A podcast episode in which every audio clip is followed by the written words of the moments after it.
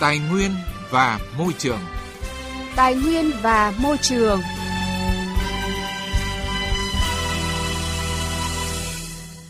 Thưa quý vị và các bạn, hình ảnh những thùng đựng rác với các màu khác nhau dành cho ba loại rác vô cơ, hữu cơ và tái chế khác nhau đã trở nên quen thuộc với người dân từ thành thị tới nông thôn trong nhiều năm trở lại đây. Thậm chí nhiều địa phương đã áp dụng thí điểm một số chương trình phân loại rác tại nguồn để hình thành thói quen sống xanh cho cộng đồng. Tuy nhiên, việc phân loại rác thải còn nhiều khó khăn bởi các mô hình mới chỉ được thực hiện tại nguồn, chưa thiết lập thành chuỗi quy trình phân loại trong thu gom xử lý. Để từng bước nâng cao ý thức người dân cũng như đưa công tác phân loại rác tại nguồn đi vào thực tế thì từ ngày 25 tháng 8 tới đây,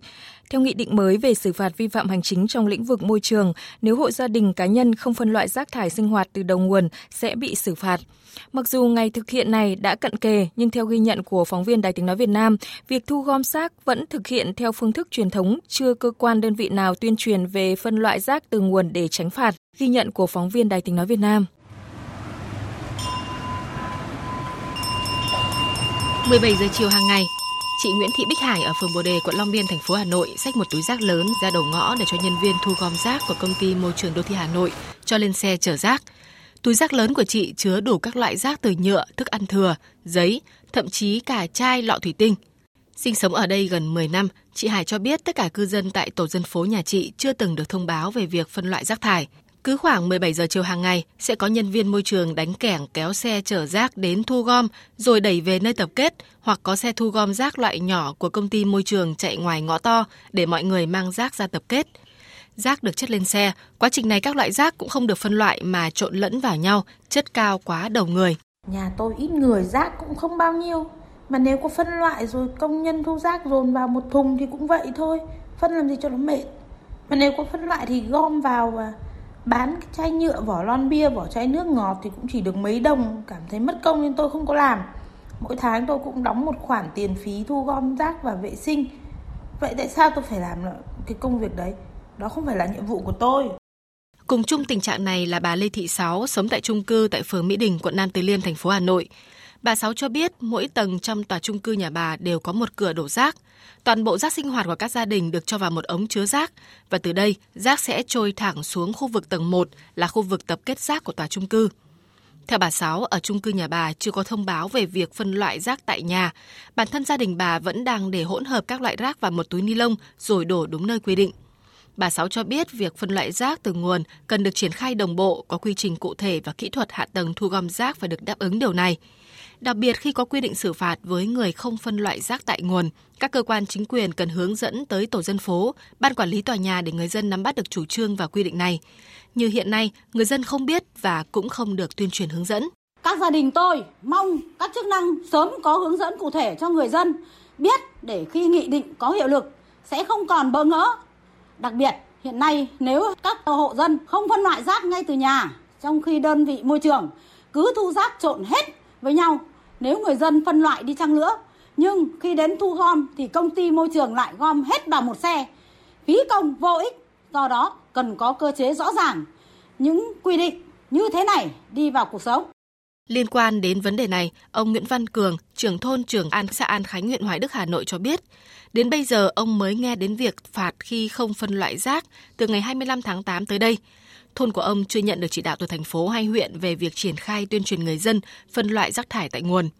Theo ông Cường, việc phân loại rác tại nguồn cũng đã được chính quyền thôn phối hợp với các đơn vị khác triển khai nhiều năm nay. Tuy nhiên, kết quả chưa đạt như kỳ vọng. Tôi thấy việc phân loại rác tại nhà không khó và cũng không làm mất nhiều thời gian của mỗi hộ gia đình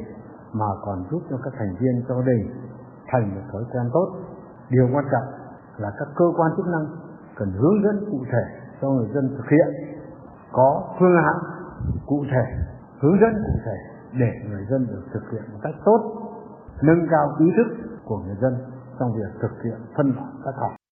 Thưa quý vị và các bạn, phân loại rác tại nguồn nhằm tìm kiếm các loại rác có giá trị tái chế tại nguồn, góp phần tạo nguồn nguyên liệu cho hoạt động tái chế, giảm khối lượng chất thải rắn sinh hoạt được chôn lấp. Thế nhưng hiện nay tại các địa phương, phân loại rác tại nguồn mới chỉ mang tính phong trào, thử nghiệm, chứ chưa đồng bộ quyết liệt và đi vào việc làm chính thức. Thậm chí các chế tài xử phạt đối với các hành vi xả thải bừa bãi chưa đủ mạnh để thay đổi ý thức của người dân. Để khắc phục vấn đề này, ngày 7 tháng 7 vừa qua, Chính phủ đã chính thức ban hành Nghị định 45 quy định về xử phạt vi phạm hành chính trong lĩnh vực môi trường nhằm thực thi luật bảo vệ môi trường sửa đổi có hiệu lực thi hành từ ngày 1 tháng 1 vừa qua.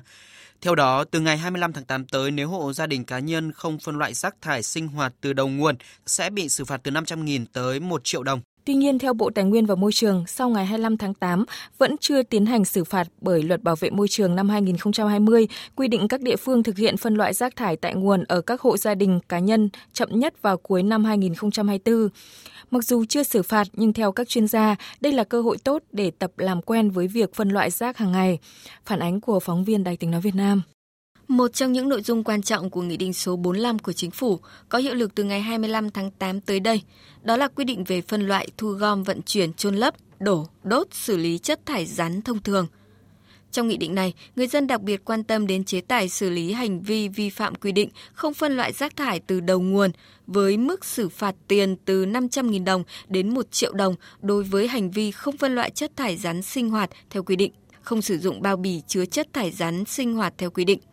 Phó giáo sư tiến sĩ Nguyễn Thế Trinh, Viện trưởng Viện Chiến lược Chính sách Tài nguyên và Môi trường cho rằng, xây dựng nghị định không phải để phạt nhiều hay ít, mà để mọi người dân phải thực hiện công tác bảo vệ môi trường. Đây là mục tiêu quan trọng nhất. Còn nếu như người dân Việt Nam có cái ý thức được phân loại ngay tại nguồn, có cái cơ sở để lấy cái rác tại nguồn ấy, chứ không phải là phân lại rồi rồi đổ vào. Nghĩa là chất thải người ta sẽ biến thành tài nguyên nhưng để biến thành tài nguyên thì nó đòi hỏi phải phân loại mà muốn phân loại thì cái văn hóa của người dân cái ý thức của người dân. Trong thực tiễn nhà nước sẽ có những cái chế tài. Một mặt ấy là có những biện pháp hành chính mạnh một mặt khác thì là dùng công vụ kinh tế.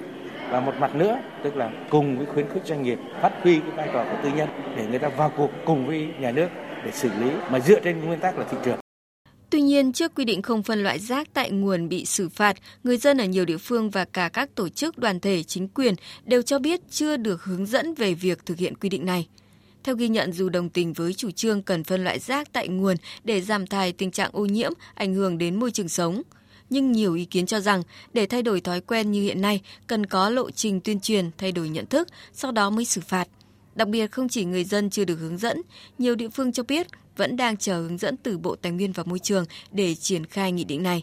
Ông Lưu Xuân Hùng, Phó Chi cục trưởng Chi cục Bảo vệ môi trường, Sở Tài nguyên và Môi trường tỉnh Bắc Ninh cho biết. Thực ra với cái cơ quan quản lý nhà nước chúng tôi cũng rất mong có cái nghị định để thay đổi cái nghị định xử lý cũ và chính phủ cũng đã ban hành được. Đặc biệt là trong cái thời gian vừa qua chuyển tiếp giữa hai luật, tức là việc thanh tra kiểm tra xử lý vi phạm nó gặp rất nhiều cái vấn đề khó trong cái quá trình triển khai thực tế. Như khi chưa ban hành nghị định 45 hoặc tại trong cái thời điểm này, nghị định 45 chưa có hiệu lực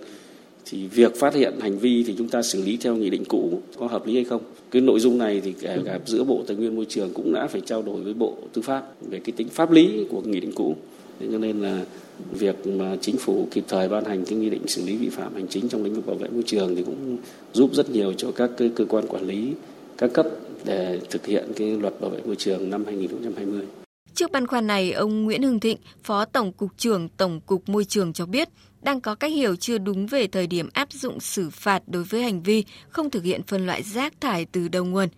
Nghị định 45 có hiệu lực từ ngày 25 tháng 8 tới, đó là thời điểm nghị định có hiệu lực, chứ không phải thời điểm áp dụng chế tài xử phạt. Cũng giống như luật bảo vệ môi trường năm 2020 có hiệu lực từ ngày 1 tháng 1 năm 2022, nhưng một số chế định ghi trong luật thực hiện có lộ trình. Đến thời điểm có lộ trình đó thì mới triển khai thực hiện, còn những điều khoản thi hành chung thì đương nhiên vẫn có hiệu lực từ thời điểm luật được ban hành. Cũng theo ông Thịnh, hiện Tổng cục Môi trường đang chuẩn bị lấy ý kiến các địa phương về hướng dẫn phân loại chất thải rắn sinh hoạt. Sau khi Bộ Tài nguyên và Môi trường ban hành hướng dẫn kỹ thuật về phân loại rác thải, các tỉnh thành phố sẽ căn cứ vào điều kiện thực tế về hạ tầng kỹ thuật, công nghệ xử lý rác ở địa phương mình để quy định chi tiết việc này. Như vậy, tùy vào thực tế của các địa phương mà quyết định phân loại nào. Theo lộ trình thực hiện, chậm nhất là vào ngày 31 tháng 12 năm 2024 sẽ triển khai áp dụng chế tài này. Chỉ khi các địa phương ban hành các quy định triển khai cụ thể, lúc đó mới áp dụng xử phạt. Còn thời điểm ngày 25 tháng 8 tới đây là thời điểm Nghị định số 45 có hiệu lực chung, chưa phải là thời điểm xử phạt. Cái điểm quan trọng nhất là sau khi mà đã xác định được những cái điều kiện cần thiết đó đã thể đáp ứng được thì Ủy ban nhân dân các tỉnh thành phố trực thuộc trung ương sẽ ban hành những cái quy định cụ thể để triển khai tại địa phương mình đối với từng cái địa bàn cụ thể Thì như vậy là khi mà chúng ta ban hành được những quy định này mà những tổ chức cá nhân, những cái hộ gia đình mà không triển khai thực hiện theo đúng quy định đó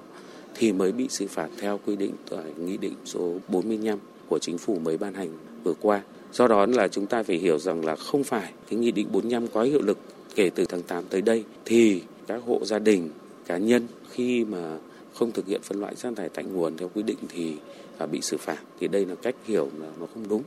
Thưa quý vị và các bạn, để phân loại rác tại nguồn sớm trở thành lối sống quen thuộc hàng ngày thì chúng ta cần triển khai quyết liệt và đồng bộ nhiều giải pháp với nhiều việc cần phải làm, trong đó việc thay đổi tư duy và nhận thức của người dân là điều kiện tiên quyết.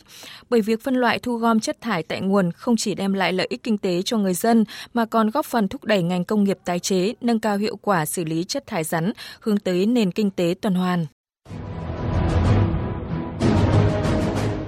Bảo vệ môi trường Hành động hôm nay, vững bền tương lai.